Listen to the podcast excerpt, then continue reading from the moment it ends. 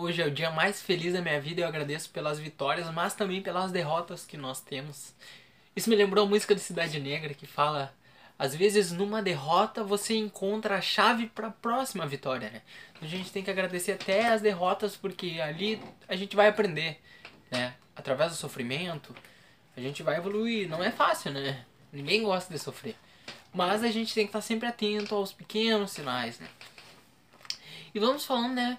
Qual a fonte da... O Kardec pergunta, a gente ainda está falando sobre penas e tal, sofrimentos ou felicidade, né? No plano espiritual e no plano terreno, né? Aí, qual a origem da doutrina do fogo eterno? O Kardec pergunta, né?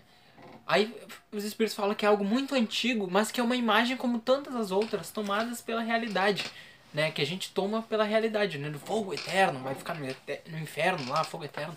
E eu comentei esses dias, né? Sobre queimaduras e tal, e falando quanto a espiritualidade, né, Jesus e os primeiros profetas, poderia falar assim, eram sábios em mostrar parábolas e formas que a pessoa conseguisse imaginar, porque é muito difícil você explicar um universo semimaterial hoje em dia. Imagina naquela época, há 3 mil anos atrás, 5 mil anos atrás. Então eles pegavam a ideia do fogo, por quê? Essa figura da linguagem, no decorrer desses milênios, quantas pessoas não salvou? Eu poderia dar um exemplo. Quantas pessoas que tinham tendências criminosas, mas que tinham outras religiões que acreditavam no inferno, né, no inferno eterno, né, de ser queimado.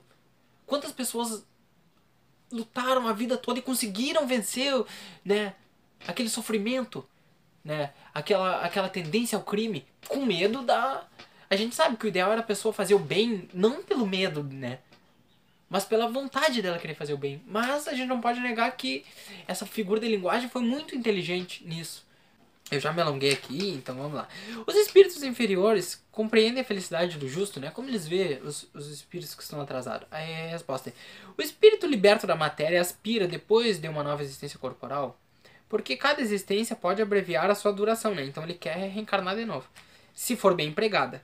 Ele faz então a escolha das provas pelas quais ele poderá expiar as suas faltas, porque, saber bem, o espírito sofre por todo o mal que o faz, do qual ele teve causa voluntária, por todo o bem que poderia ter feito e não fez, e por todo o mal que resulta do bem que ele não fez. Então, né, o espírito, quando ele está desprendido da matéria, ele vê tudo aquilo que ele fez de ruim e tudo aquilo que ele deixou de fazer, né? Então ele vai atrás para buscar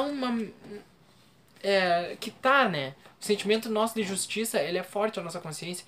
Então o espírito, ele vai atrás disso. E vamos falando já sobre isso aqui, ó. A lembrança das faltas, né, que ele cometeu, pode, né, perturbar a felicidade, mesmo depois que ele já tenha pagado, né, depurado aquela falta? A resposta é não, porque ele resgatou as suas faltas e saiu vitorioso das provas às quais ele se submeteu, né?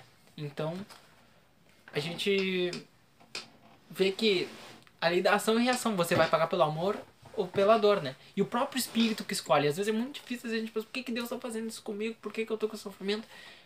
Às vezes a gente, antes de reencarnar, escolheu aquilo.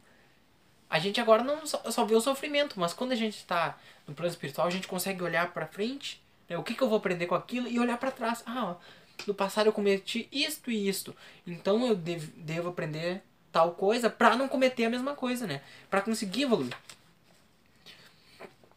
Aqui fala: os laços simpáticos que unem o espírito da ordem é uma causa de felicidade? A resposta é que no plano espiritual, né, existem famílias, podem se formar famílias. Então você se encontrar com aquela pessoa que você ama, com as pessoas que você ama, é uma grande causa de felicidade. É o que os espíritos falam aqui.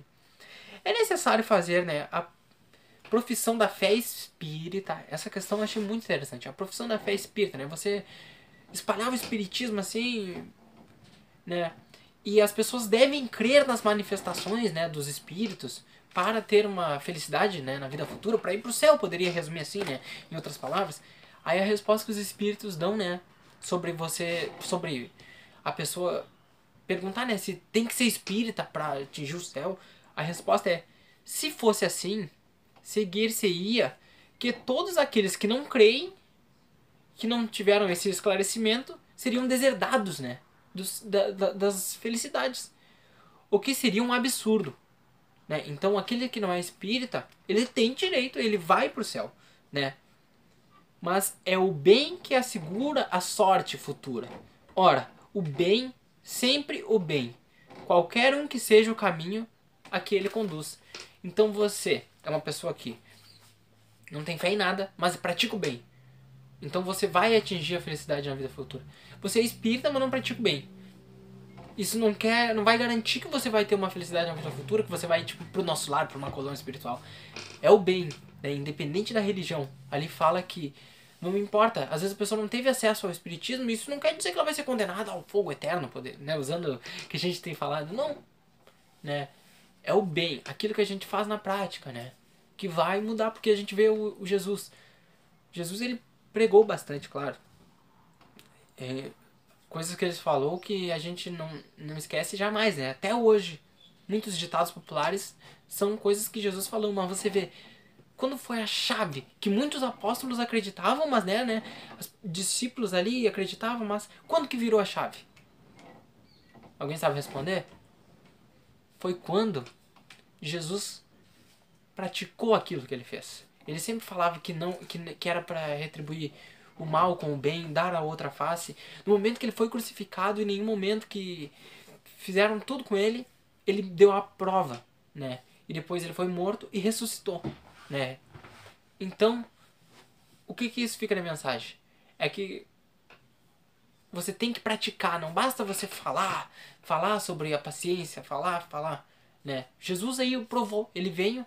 Ele pregou e depois ele exemplificou através dos seus atos tudo aquilo que ele tinha explicado da não violência, do amor, do perdão. Né? Então ele fez aquilo.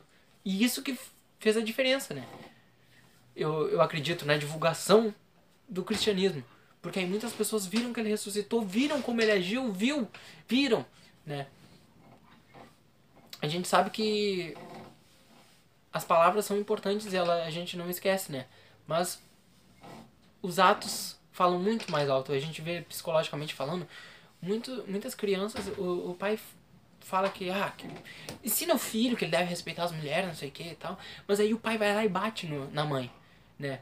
Psicologicamente falando, eu não sei qual é o fator que funciona, qual é a linguagem, como que funciona.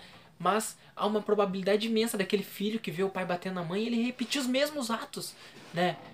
Por quê? Porque o exemplo ele é muito forte, né? E é isso, um grande abraço e fiquem com Deus. E vamos focar nos exemplos, dar bons exemplos para as pessoas, né? Que o importante é a gente praticar.